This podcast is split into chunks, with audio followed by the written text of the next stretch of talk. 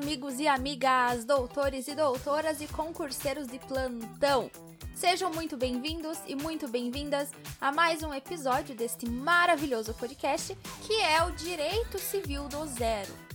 E para quem não me conhece, eu me chamo Larissa Maltaca, apresento este podcast e apresento também lá o podcast de Direito Processual Civil do Zero. Então, se você não conhece, vale a pena você também passar por lá.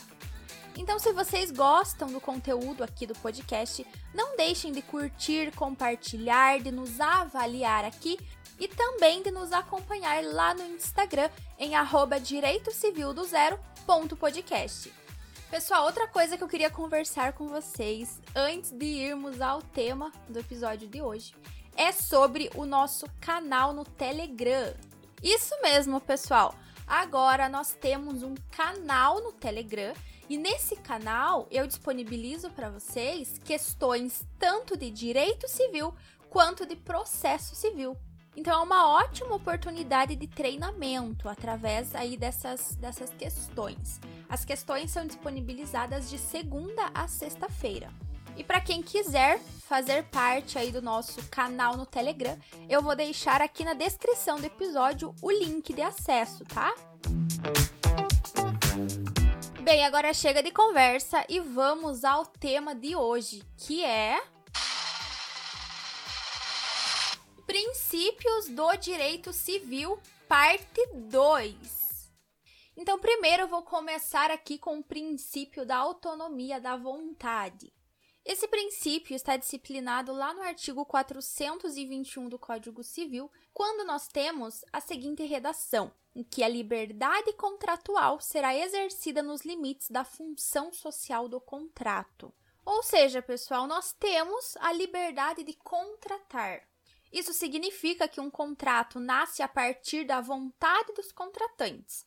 Então, um contrato é o que? É um ato de vontade. E essa vontade das partes precisa ser livre.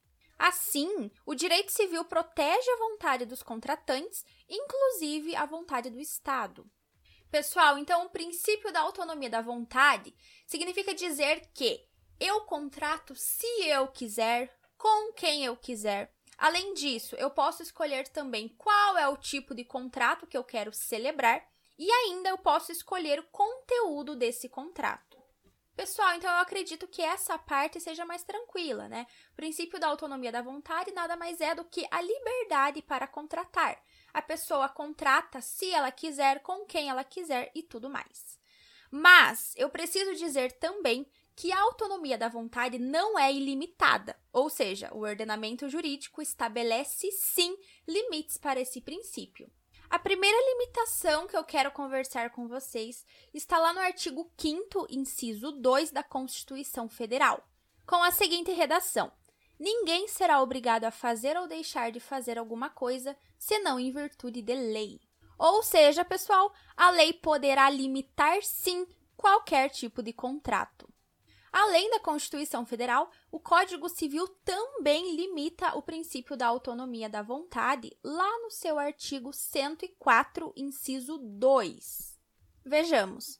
A validade do negócio jurídico requer, inciso 1, agente capaz, inciso 2, objeto lícito, possível, determinado ou determinável, inciso 3, forma prescrita ou não defesa em lei.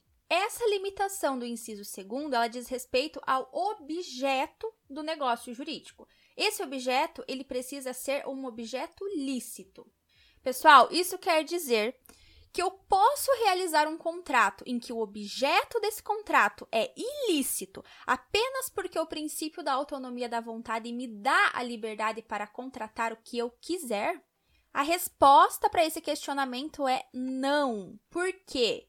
Porque esse inciso diz o seguinte: olha, você pode contratar com quem você quiser e o que você quiser, desde que o objeto do seu contrato seja um objeto lícito. Além dessa limitação quanto ao objeto, nós temos também uma outra limitação lá no artigo 426 do Código Civil, em que nos traz o exemplo da herança de pessoa viva.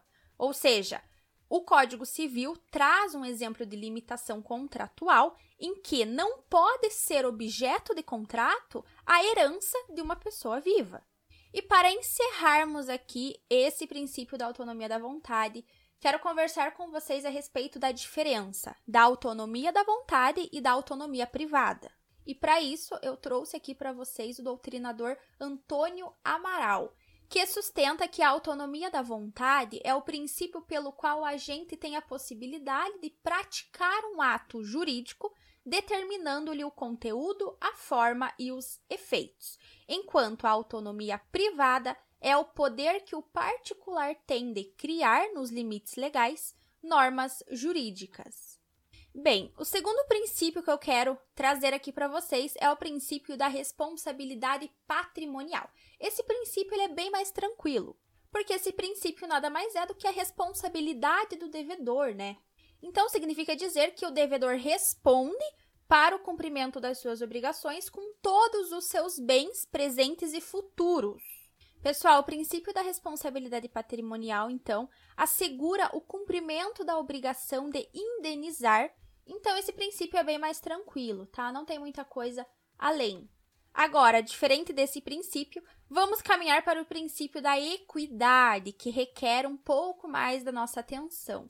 E para conceituar melhor esse princípio, eu trouxe as palavras de Francisco do Amaral, que nos diz que o princípio da equidade é critério intermediador no processo de realização do direito um critério interpretativo que permite adequar a norma ao caso concreto e chegar à solução justa. Então, podemos dizer que o princípio da equidade sustenta a igualdade material. Eu trouxe aqui alguns dispositivos que disciplinam o princípio da equidade.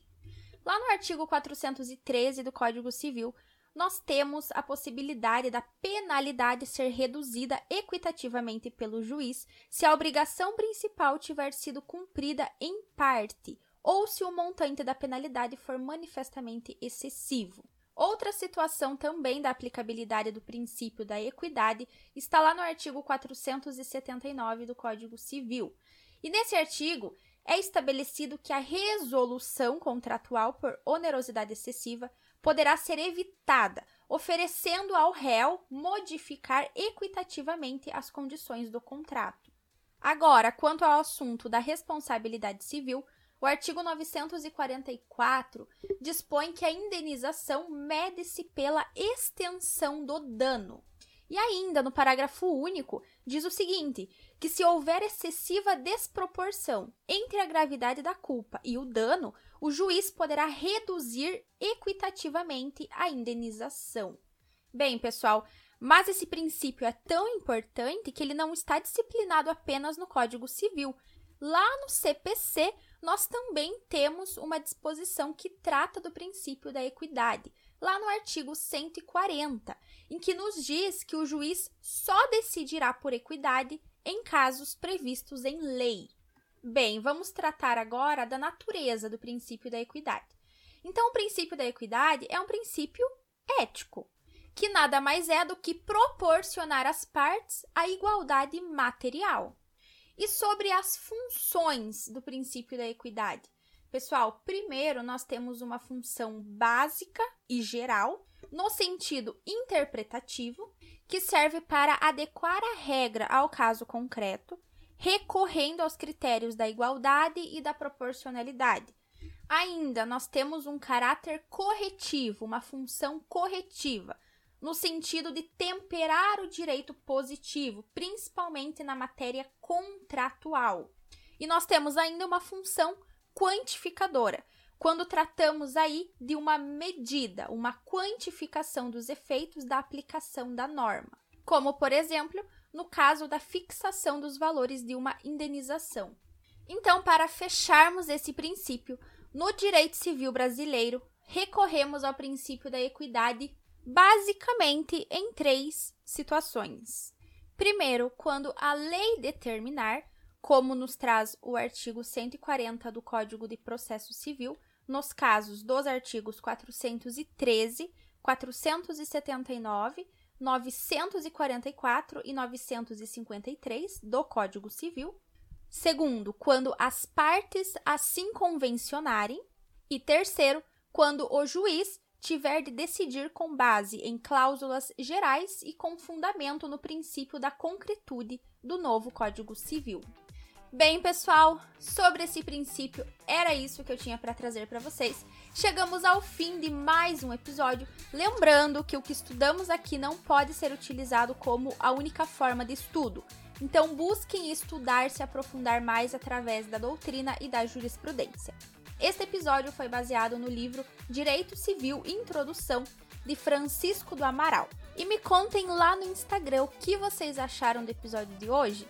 Eu estou esperando por vocês no perfil de arroba Direito Civil do Zero podcast e também no meu perfil pessoal, arroba Larissa Maltaca. Bons estudos e até mais!